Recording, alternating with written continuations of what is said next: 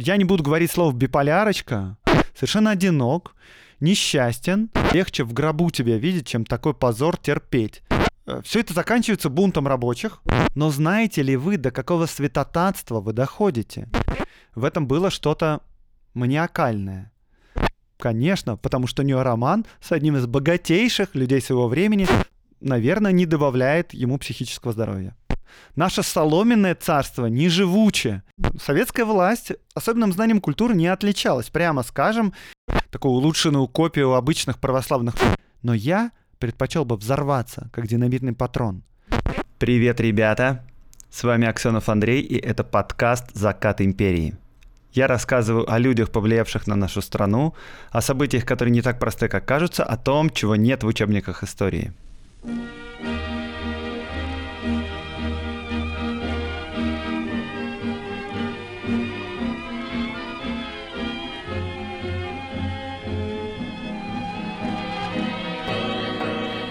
сегодняшнем эпизоде подкаста я расскажу полную противоречие историю жизни и загадочную смерть Савы Морозова. Кто же это такой? Он был одним из самых богатых людей своего времени, капиталистом, владельцем заводов. Но вместе с тем он финансировал социалистов и самых экстремальных социалистов-большевиков. Он был родом из суперконсервативной старообрядческой семьи, очень религиозной, но при этом был поклонником и меценатом современного и ультрасовременного искусства. Ну, для нашего подкаста он интересен тем, что, когда я буду о нем рассказывать, я смогу коснуться многих сопутствующих тем, чем ценен наш подкаст, широтой контекста. Но прежде чем мы подойдем к теме сегодняшнего подкаста, у меня есть для вас небольшая просьба. Ребята, пожалуйста, нажмите лайк этому подкасту, поставьте оценку в iTunes или в Google подкастах или на YouTube. Это правда очень важно. Если вам нравится этот подкаст, то лучшей мотивацией для меня продолжать его делать — это большее количество слушателей, а они не появятся без ваших репостов. Поэтому поставьте, пожалуйста, мне оценку там, где вы его слушаете. Спасибо. И мы переходим к Саве Морозову.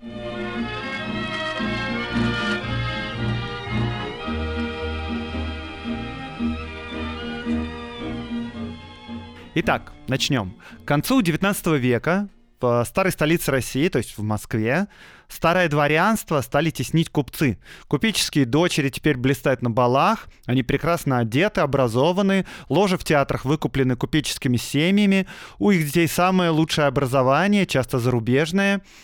Э, примечательно, что самой значительной частью московского купечества были старообрядцы. Как же так получилось? А, традиционно старообрядцы находились под серьезным прессом. Например, в 17 веке староверы ради сохранения верности своей вере шли вообще на самосожжение. При Петре, например, их облагали двойным налогом, и поэтому их называли двоеданы. Но 19 век более либеральный. В основном они прав, равны по правам с православными, но не до конца. Например, им запрещено осуществлять крестные ходы или вообще носить публичные иконы, если только не на похоронах. Запрещено миссионерствовать, запрещено обращать свою веру и, ну, соответственно, жениться нельзя было на православных. А, короче, им было тяжело. Но благодаря этому старообрядцы как бы обрели внутреннюю дисциплину. Они не пили, они были крайне консервативны во взглядах, они были очень трудолюбивые. Ну и если вам надо платить двойной налог, вам надо работать как бы в два раза больше. Ну и вообще, честно говоря, если приглянуться к жизни старобрядцев, то они как бы являли собой такую улучшенную копию обычных православных людей. Так вот, из-за этих качеств именно среди купечества то есть среди людей, которые добились своего положения самостоятельно, был большой процент именно старообрядцев. И к концу 19 века в Москве, которая, в общем, столица купеческая и финансовая столица России, насчитывалось множество династий купцов-староверов, и только известные фамилии Щукины, Рябушинские, Мамонтовы, Морозовы, Гучковы, Третьяковы. А, почти все они стремительно богатели в течение всего 19 века. Часто дед династии крепостной, вышел в люди, выкупил себя сам. Отец — сильный, властный купец, э, владелец завода, увеличивает капитал, а сын — это уже наследник миллионов с прекрасным современным образованием. Ну и, соответственно, пропасть между внуком и дедом, сами представьте, какая. Деды отличаются жесточайшей патриархальностью, начиная с, там, с одежды или религиозных взглядов, а внуки — это ну, богема. И вот это все в точности подходит под описание нашего сегодняшнего героя Савы Морозова.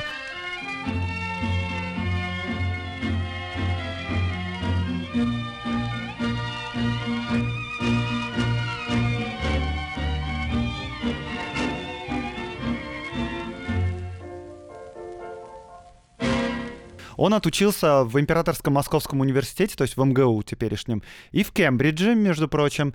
А, жена деда Савы Морозова родила своего сына Тимофея, то есть отца Савы, в 45 лет. И она молилась, чтобы ее сын вот этот скорее помер, потому что это позор просто в таком возрасте иметь сына. А вот ее внук, сын этого Тимофея, решил жениться на разведенной женщине. И по тем временам это просто вызов обществу. А в семье старообрядцев просто светопредставление. Со слов жены Саввы, Зинаиды Григорьевны. Когда разъехались мы с Сергеем, то есть с предыдущим ее мужем, да пошла я по второму разу под венец, сказал мне родитель. Мне бы, дочка, легче в гробу тебя видеть, чем такой позор терпеть. Невеста и будущая жена Савы, Зинаида Григорьевна, тоже происходила из купеческого старообрядского рода, но не очень обеспеченного. Мария Федоровна, которая мама Савы Морозова, встретила новость такими словами, которые Сава потом вспоминал с обидой. Она говорила, «Да уж, порадовал ты меня, Савушка, первый жених на Москве, а кого в дом привел? Что беспреданница твоя Зиновия, еще полбеды, разводка, вот что плохо».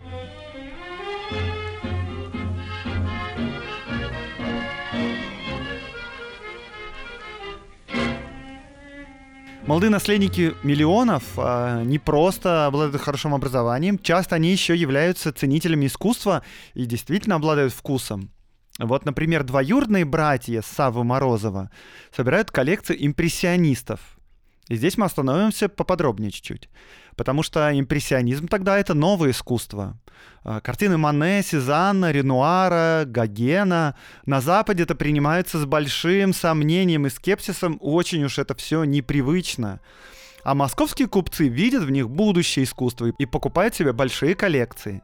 И благодаря этому французские художники, между прочим, зарабатывают себе на жизнь, а молодые российские художники имеют возможность видеть воочию самое передовое искусство и учиться напрямую. Потому что вот представьте, вы студент, вы хотите создавать современное искусство, но как вообще его увидеть? Вы, может, прочитали о нем в газете, но вы не можете просто поехать во Францию, это довольно дорого, а увидеть его невозможно, репродукции как бы тоже нету. Поэтому нет возможности учиться современному искусству напрямую, а у московских студентов она была благодаря коллекциям русских купцов. В течение десятилетий эти полотна непрерывно росли в цене. И общая коллекция братьев Морозовых не так давно была оценена аукционным домом Сотбис. Но он оценил ее, исходя из того, что вот она в целости сохранилась до сегодняшних дней, если бы. Так вот, Сотбис оценил ее в 5 миллиардов долларов. Вдумайтесь в это. Иван Морозов позволяет студентам Московского училища живопись, воения и зодчества, про которое мы упоминали, в котором учился Бурлюк и Маяковский, а, приходить в его особняк и смотреть картины французов. И на этих картинах выросло поколение русского авангарда, о котором мы тоже вскользь упоминали в этом же эпизоде. Иван Морозов, так же как покупал картины французов до этого, он теперь составил коллекцию русской живописи, и которая немногим уступает его французской коллекции. Он покупал современных художников ему, то есть Врубеля, Серова, символистов. Он покупал Гончарову, он покупал Шагала, возможно, даже он был вообще первым покупателем Шагала. А вот когда произошла революция, и в руки советской власти попали эти сокровища, что же с ними стало? Советская власть особенным знанием культуры не отличалась. Прямо скажем, оценить эти коллекции по достоинству она не могла. Был такой нарком культуры Луначарский, он еще как бы, да, э, соображал в этом. Но э, после него советская власть частично распродавала эти полотна, скажем, по дешевой цене, а частично вообще упрятала в запасники в течение многих десятилетий мировые шедевры, которые собрали московские купцы, были спрятаны от глаз людей. Это уже суперизвестные имена Ренуар, Мане, Гоген. Но если мы посмотрим на советские журналы по искусству середины 20 века, мы увидим, что один из смертельных грехов живописи для ортодоксальных советских критиков 40-х годов — это, как ни странно, именно импрессионизм. То есть это искусство, которое давным-давно уже вообще безнадежный олдскул, оно везде висит в музеях, оно продается за огромные деньги, и у современный художественный мир уже ушел далеко, и вообще с трудом помнит, что импрессионистов когда-то вообще не принимали и насмехались над ними. А в Советском Союзе нет, это харам. И только в 1956 году в разгар хрущевской оттепели людям наконец-то были показаны некоторые из этих работ, которых вытащили из подвалов. Так люди увидели Мане, Ренуара, Сезана, Тулуза-Латрека, Гогена, Матисса и Пикассо, между прочим. А, такая печальная история.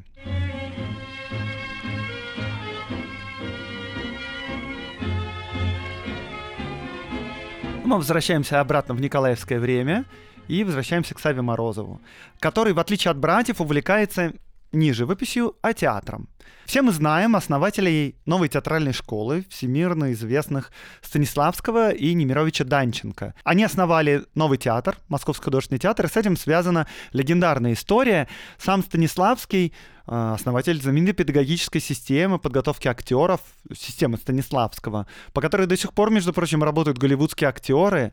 А, так вот, этот Станиславский на самом деле имел фамилию Алексеев. И он тоже был наследником богатой купеческой московской старообрядческой семьи. У него в семье было 9 братьев и сестер. Ну и, соответственно, было кому продолжать дело родителей. Э, поэтому Константин с легкой душой посвятил себя не бизнесу, а театру. Он развивал семейный Алексеевский театр. А вот Немирович Данченко был известным режиссером и администратором театральным. В 1897 году произошла знаменитая встреча Станиславского и Немировича Данченко в ресторане «Славянский базар». Они проговорили весь вечер, всю ночь и все утро, и за это время обрели полное взаимопонимание и составили проект нового театра. Цитирую Станиславского. Мировая конференция народов не обсуждает своих важных государственных вопросов с такой точностью, с какой мы обсуждали тогда основы будущего дела, вопросы чистого искусства, наши художественные идеалы, сценическую этику, технику, организационные планы, проекты будущего репертуара, наши взаимоотношения. На встрече подробно рассматривался состав труппы будущего театра, костяк которой составят молодые актеры – были заранее разделены обязанности между товарищами по театру. Было решено, что Немирович Данченко возьмет на себя вопросы литературного характера, организационные вопросы, а на Станиславского была возложена режиссерская и художественно-постановочная части. И так возник легендарный Московский художественный театр МХТ.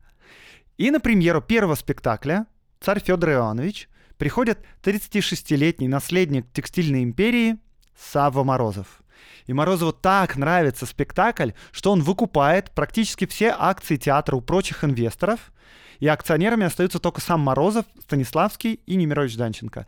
И начинает финансировать его самостоятельно и строит для театра новое здание. МХТ ставит современную драму Чехова, Толстого, Ипсона, Максима Горького.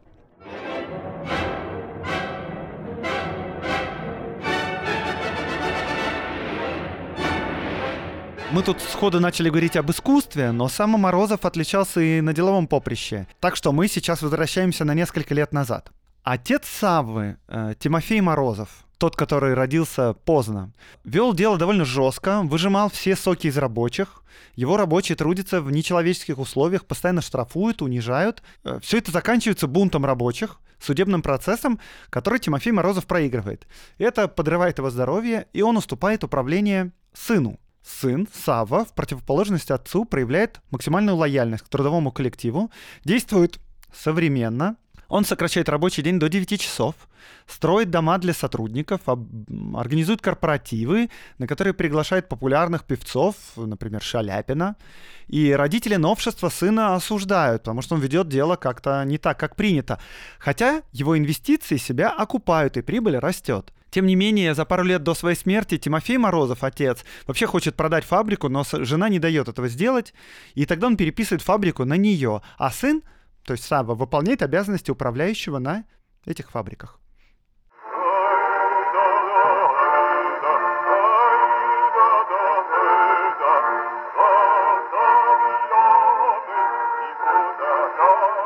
Сава развивает текстильную промышленность России. В то время в Европе абсолютной монополией обладает хлопок из США.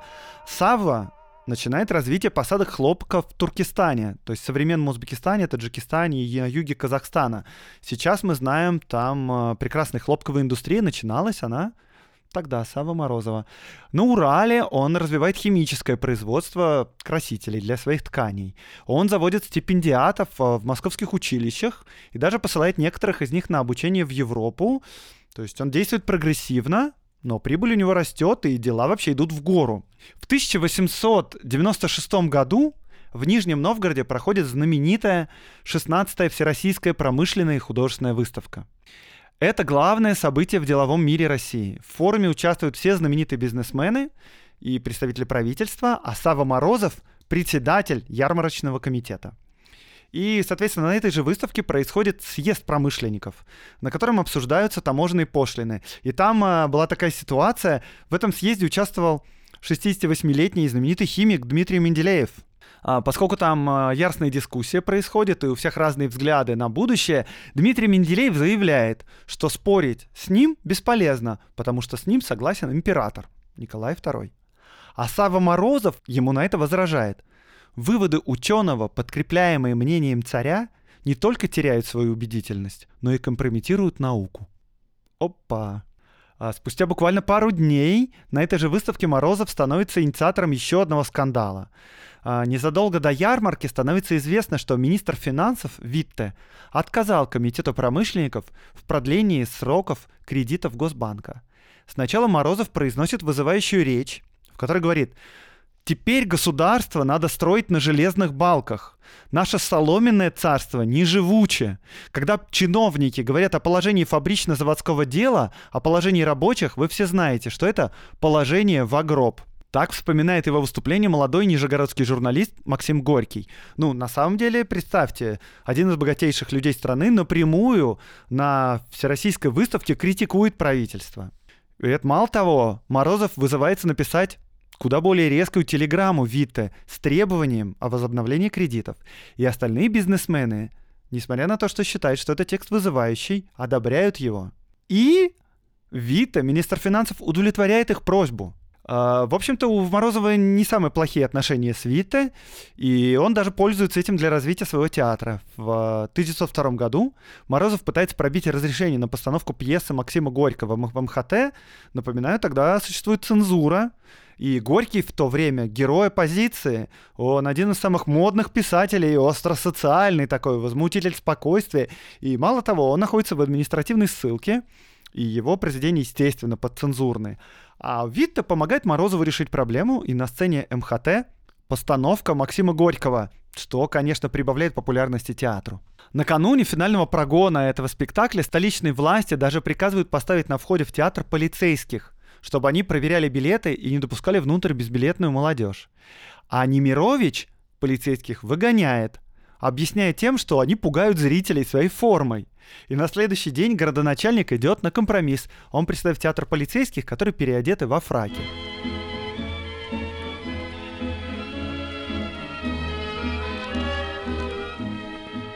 И Морозов так вымотан был работой во время Нижегородской ярмарки, что теряет всякое желание заниматься бизнесом. А, у него начинается депрессия, и он сначала, по словам жены, лежит в своем кабинете и говорит, я устал, работать не могу. После того, как силы к нему вернулись, он уже не хочет заниматься бизнесом, а занимается только театром. Деловой частью продолжает заниматься его мать. И его жена Зинаида Морозова недовольна и говорит ему, ты можешь столько сделать на фабрике доброго и полезного, и ты не имеешь права бросать это дело, но Сава заканчивает разговор фразой «Я устал». И только в театре он не устает, он сам следит за строительством, занимается освещением, помогает строить декорации. А трупа, актеры, актрисы подстебывают его, но они воспринимают его как богача, который почему-то хочет вмешаться в их дела. Ольга Книпер, а, которая главная звезда этого театра и жена Антона Чехова, пишет своему мужу. Сава Морозов повадился к нам в театр. Ходит на все репетиции, сидит до ночи, волнуется страшно. Мы все, конечно, острим. Я думаю, что он скоро будет у нас дебютировать, только еще не знаю в чем. В конце концов, увлеченный театром Сава Морозов влюбляется в восходящую звезду Московского художественного театра, в актрису Марию Андрееву. Надо сказать, что Сава Морозов вообще был счастлив в семье. У него понимающая и грамотная жена, которую мы помним, он вообще-то увел у соперника и женился на разведенной. А, но а, любви не прикажешь. А Андреева — это роковая женщина вообще художественного театра. Андреева льстит внимание богача, ну, тем более спонсор театра, широкой души человек. Сама Андреева красива, у нее прекрасный голос, она обладает популярностью, у нее роскошная квартира драгоценностей. Ее квартиру посещают многие гости, и знатные. Например, даже великая княгиня Елизавета Федоровна писала ее портрет собственноручно. Но при этом Мария Андреева социалистка и больше того, она большевичка. Она член партии большевиков.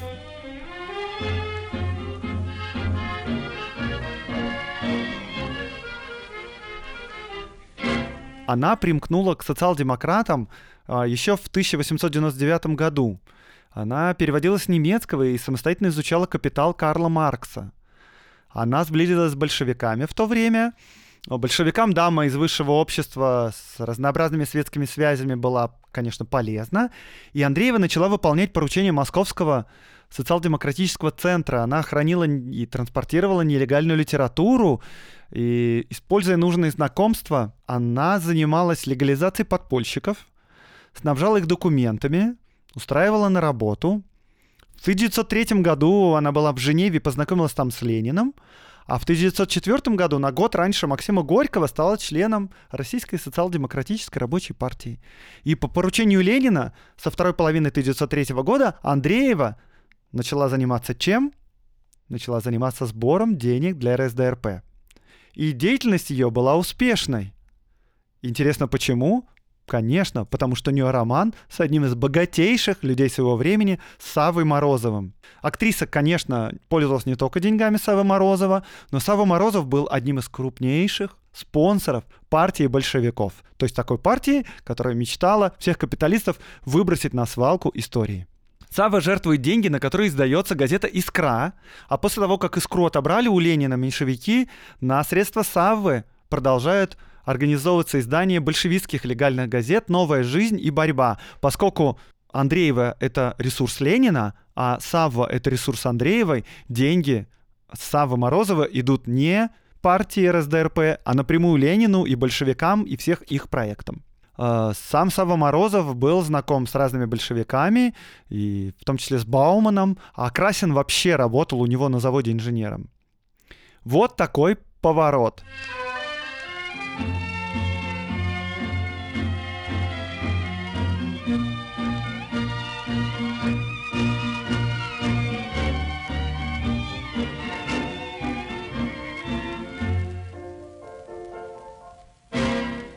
На самом деле Савва просто души не чаял в Андреевой. В этом было что-то маниакальное. И было подозрение, что это вообще не может хорошо закончиться. Тем более, что психическое состояние Савы Морозова в те времена было не очень стабильным. Как мы помним, он впадал в депрессии, и фазы депрессии у него перемежались с маниакальными фазами. А, так вот, Константин Станиславский, например, писал Андреевой в письме – Цитирую. «Отношения Саввы Тимофеевича к вам исключительные. Это те отношения, ради которых ломают себе жизнь, приносят себя в жертву. Вы знаете это и относитесь к ним бережно и почтительно. Но знаете ли вы, до какого святотатства вы доходите? Вы хвастаетесь публично перед посторонними тем, что мучительно ревнующая вас Зинаида Григорьевна то есть жена Морозова, ищет вашего влияния над мужем. Ради актерского тщеславия вы рассказываете направо и налево о том, что Савва Тимофеевич по вашему настоянию вносит целый капитал там, ради спасения кого-то. Если бы вы увидели себя со стороны в эту минуту, вы согласились бы со мной. Это довольно жесткое письмо. Конечно, это было правдой, но только надо вспомнить о том, что Станиславский сам, в общем-то, с большим удовольствием использовал капиталы Савва Морозова на театр и в том числе э, мотивировала тратить эти капиталы та же самая Андреева. Теперь он ей пишет довольно жесткое письмо. В общем, отношения внутри театра у Андреевой начинают быть шаткими. Но ситуация усугубляется тем, что сама Андреева влюбляется и не в Саву Морозова, а в звезду писателя Максима Горького.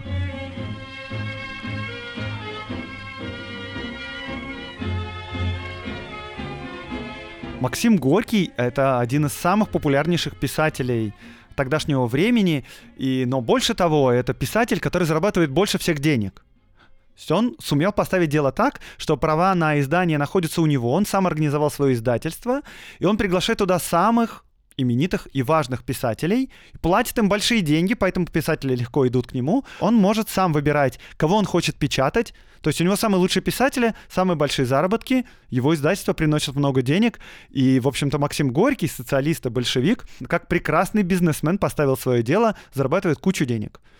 Выдающийся человек. Так вот, что думает сам Сава Морозов насчет нового романа Андреевой и Горького? Он искренне восхищается писателем, и он не мешает роману, что, наверное, не добавляет ему психического здоровья. На новогодней вечеринке в Московском художественном театре в декабре 1903 года Горький и Андреева объявляют, что теперь они собираются жить вместе и считают себя мужем и женой. Они не женятся, Андреева разводится, а вот Горький нет. И вообще получить развод это довольно сложно, но в глазах тогдашней публики, современной образованной, богемы, по крайней мере, артистической, жить вдвоем с мужем без развода — это вообще норм. И после того, как Мария Андреева уходит от Морозова к Горькому, она не теряет своего влияния на миллионера. И Морозов продолжает о ней заботиться, он по-прежнему восхищается Горьким и все еще финансирует большевиков. И удивительно, что после того, как Андреева и Горький сошлись и поссорились со многими в театре, Морозов вообще остается одним из единственных друзей с Горьким и самой Андреевой. В конце концов, все приходит к тому, что Андреева уходит из МХАТа и уводит с собой Горького. И на деньги Морозова они хотят открыть новый театр в Санкт-Петербурге. И в составе труппы планировалось объединить э, других артистических звезд, и театра Незлобина, театра Комиссаржевской. Но новый театр так и не был создан.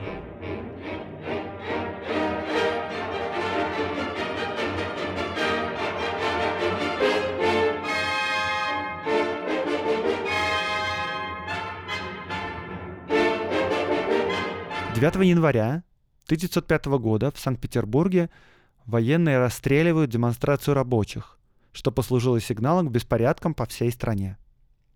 Организаторы рабочей демонстрации Гапона уводят с улиц и прячут. И прячут его в квартире именно Савы Морозова, которая сейчас пустует. Савы там нет. И именно в этой квартире ему сбривают бороду, его переодевают в университетскую студенческую форму, и в таком виде он отправляется уже в квартиру Горького. Сам Сава в это время в Риге, потому что Мария Андреева, его возлюбленная, тяжело болеет. Она находится при смерти, и Сава дежурит у ее кровати. А Горький в это время в Санкт-Петербурге, он тоже бы хотел приехать в Ригу, но не может, потому что он арестован в результате беспорядков в Санкт-Петербурге. Он сидит в Петропавловской крепости. В это время в Риге между Савой Морозовым и Марией Андреевой происходит очень важный разговор, который имеет сильное значение для нашей истории и который оброс потом большим количеством легенд. А, считается, что 36-летняя Маруся говорит, что чувствует, что она умирает, а 42-летний Сава Морозов считает, что она, конечно, его переживет. Актриса говорит, что она не хочет этого, потому что если Морозова не будет, то некому будет о ней позаботиться. И тогда Сава Морозов говорит, что он в состоянии позаботиться о ней даже после своей смерти и выписывает на имя Марии Андреевой страховой полис на 100 тысяч рублей. на предъявителя. Это значит, что в случае смерти Савы Морозова Мария Андреева может прийти и получить всю сумму. Мария Андреева не умирает тогда, и вообще она живет долгую счастливую жизнь и стала заслуженной советской актрисой. Ей становится лучше, и Морозов перевозит ее в Петербург и уезжает в Москву, потому что на его собственной фабрике тоже начинается волнение, идет революция 1905 года. Вообще события 9 января производят на Саву глубокое впечатление. А, в Москве он встречается с другими представителями крупного бизнеса.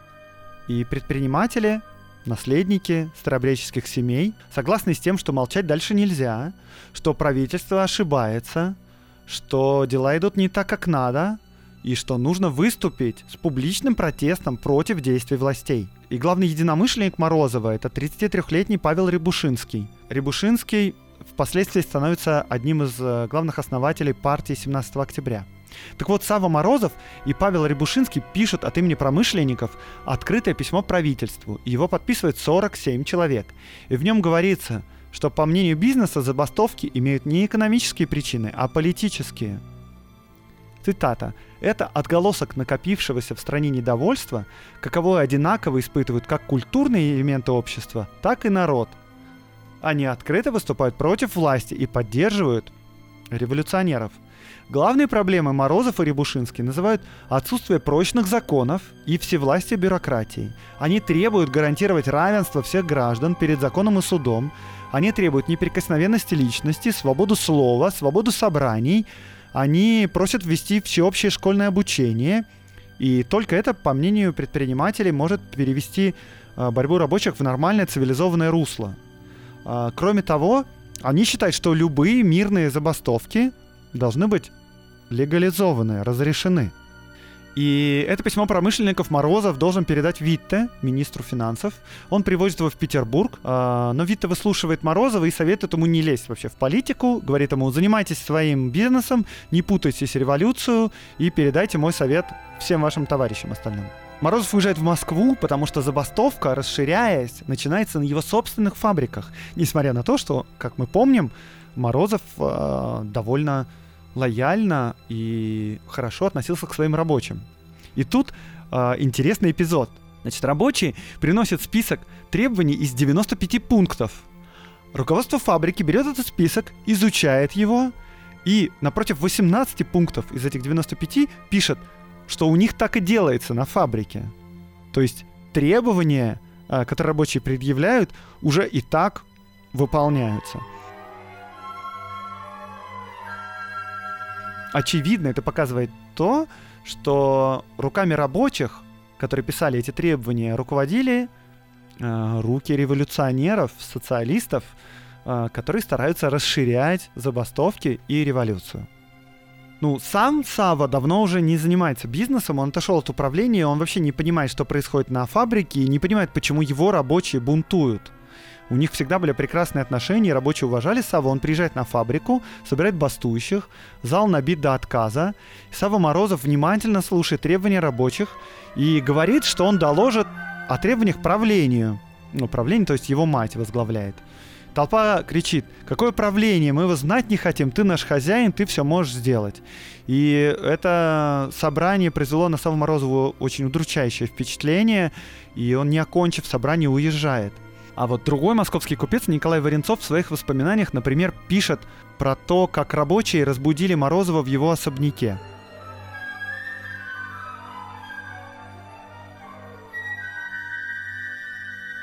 Ему с больной психикой, с разбитыми нервами пришлось выйти к толпе рабочих ночью, полураздетому.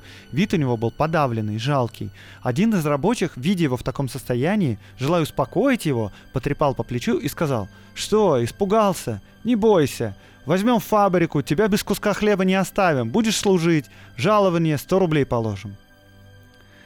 В общем, а, у Морозова уговорить правление не получается, Мать, которая фактически возглавляет семейную компанию, категорически против любых политических инициатив, запрещает сыну идти на компромисс, и вообще она хочет его окончательно отстранить от дел.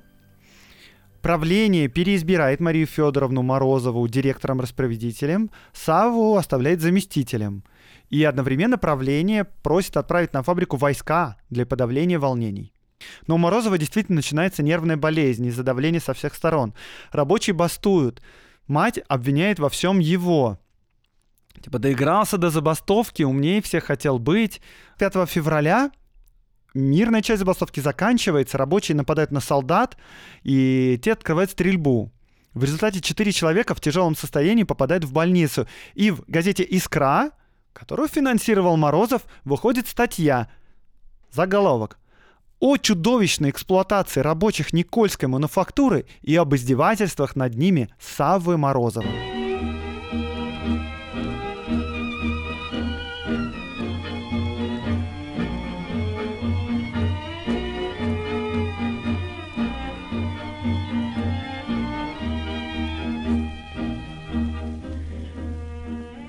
Сава Морозов погружается в тяжелейшую депрессию. И что происходит дальше с ним, окутано тайной. Известно, что нервное расстройство его усугубляется. Насчет причин мнения расходятся. Есть две версии, и которые живут до сих пор. По мнению друзей Саввы, и в первую очередь Максима Горького и Марии Андреевой, миллионера, конечно, сводит с ума его семья – Андреева пишет своей сестре в письме 14 апреля тогда. Вон ведь какой дуб с корнем выворачивать начинает Саву Тимофеевича. До чего жаль его, и как чертовски досадно за полное бессилие помочь ему. Сунься только, ему повредишь, и тебя плюют, и грязью обольют, без всякой пользы для него. Хотя еще подумаем, может быть, что-нибудь и придумает. Значит, советские историки, которые, естественно, поддерживают версию Горького и Марии Андреевой, большевиков, а, придерживаются такой версии, что Савва Морозов находится в депрессии, потому что он не может вмешаться в судьбу собственного бизнеса и облегчить жизнь рабочих. Его мать и его жена запирают его дома, угрожают объявить психически неполноценным и начинают принудительное лечение.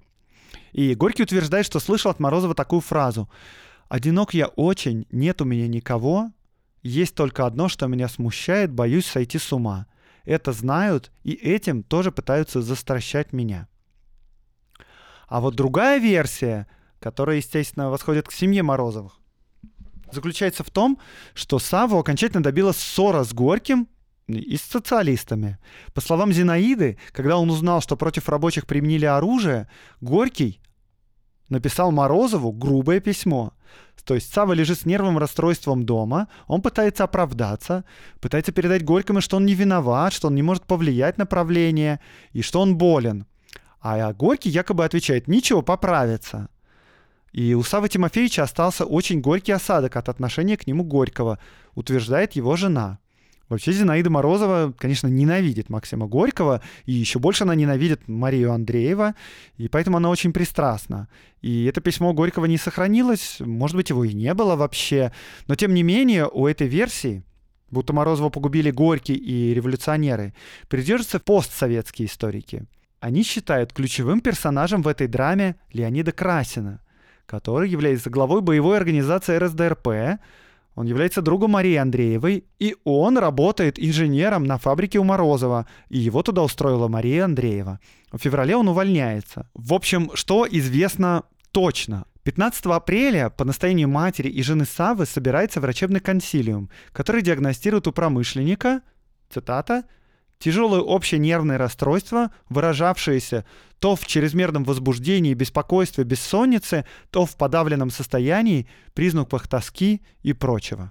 Я не буду говорить слово «биполярочка», поскольку его теперь применяют вообще к любому изменению настроения, но это что-то очень на нее похожее. После консилиума Савву отправляют на лечение в Европу, и 17 апреля Сава и Зинаида в сопровождении врача уезжают в Берлин. Они путешествуют по Европе, следуют предписаниям врачей. Сначала в Берлине, потом в Виши, потом в Каннах. 11 мая в Виши к Морозову неожиданно приезжает глава боевой организации Красин, застает его в очень подавленном состоянии. Морозов принимает его в тайне от жены, передает ему очередной взнос в партийную казну. И Леонид Красин — это вообще выдающаяся личность среди большевиков. Он инженер с хорошим образованием, он ведет легальную жизнь, он не скрывается в подполье, он даже джентльмен, э, обаятелен, и умеет разговаривать со всеми слоями общества. И он занимается тем, что обеспечивает финансирование партии.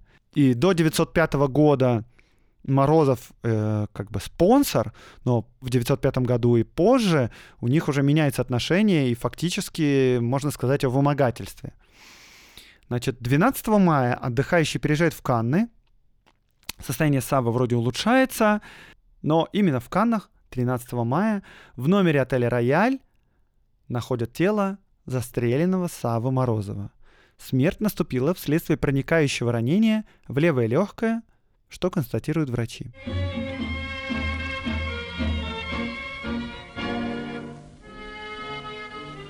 Что произошло, доподлинно неизвестно. Соответственно, есть две версии. По одной из них Сава Морозов, измученный противостоянием с женой и исправлением, не в силах справиться с душевным расстройством, совершает самоубийство. По второй версии, убийство совершил руководитель боевой организации большевиков и партии РСДРП Леонид Красин. А никто из современников Саввы в воспоминаниях таких предположений никогда не, выска... не говорил. Эта версия только в 21 веке получает распространение. Французская полиция провела небольшое расследование, кроме этого расследования ничего не проводилось. Но есть одно обстоятельство, которое свидетельствует о том, что Сава Морозов был именно убит, а не застрелился, потому что его тело привезли в Москву, его похоронили на Рогожском кладбище в религиозном центре старообрядцев в Москве. И, как мы знаем, по христианским представлениям внутри церковной ограды нельзя хоронить самоубийц. То есть если его похоронили там, то значит семья убедила свою общину в том, что это было не самоубийство, а видимо, убийства. Ну, вообще самоубийства в то время были отнюдь не редки. И они отнюдь были не редки в среде купечества и вот третьего поколения золотой молодежи. Сама Зинаида Морозова пишет в своих воспоминаниях, что, например, наследники купеческих династий Журавлев, Тарасов и Грибова застрелились по предварительной договоренности в один день и даже, возможно, в один час от скуки. Мария Андреева спустя некоторое время возвращается в Московский художественный театр. Станиславский очень рад и возвращает ее на сцену. Проходит месяц, и Мария Андреева пускает в ход свой страховой полис, который выдал ей, как мы помним, Сава Морозов. Она получает 100 тысяч рублей. Зинаида, жена Саввы, подает в суд и пробует отсудить эту положенную сумму, но она не может этого сделать. И большая часть этих денег, 60 тысяч рублей, достается Российской социал-демократической рабочей партии.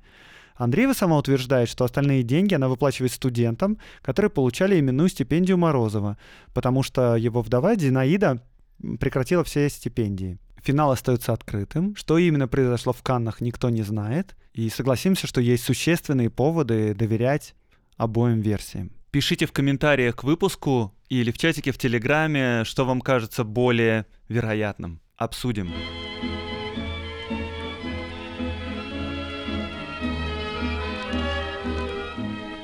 У меня объявление для всех слушателей моего подкаста. Вы прослушали шестой эпизод первого сезона подкаста «Закаты империи» про революцию, секс, наркотики и панк-рок в царской России. Это самая середина первого сезона. Всего эпизодов будет 12. И последний эпизод э, будет посвящен ответам на вопросы.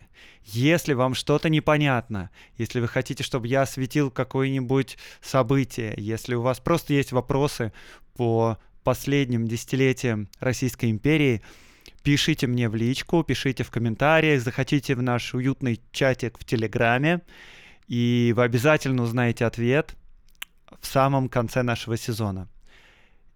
И прошу вас не забывать ставить оценки в iTunes, в Яндекс Музыке, ВКонтакте, в Фейсбуке, в Телеграме. Это придает сил и мотивирует меня продолжать это дальше. Спасибо вам большое.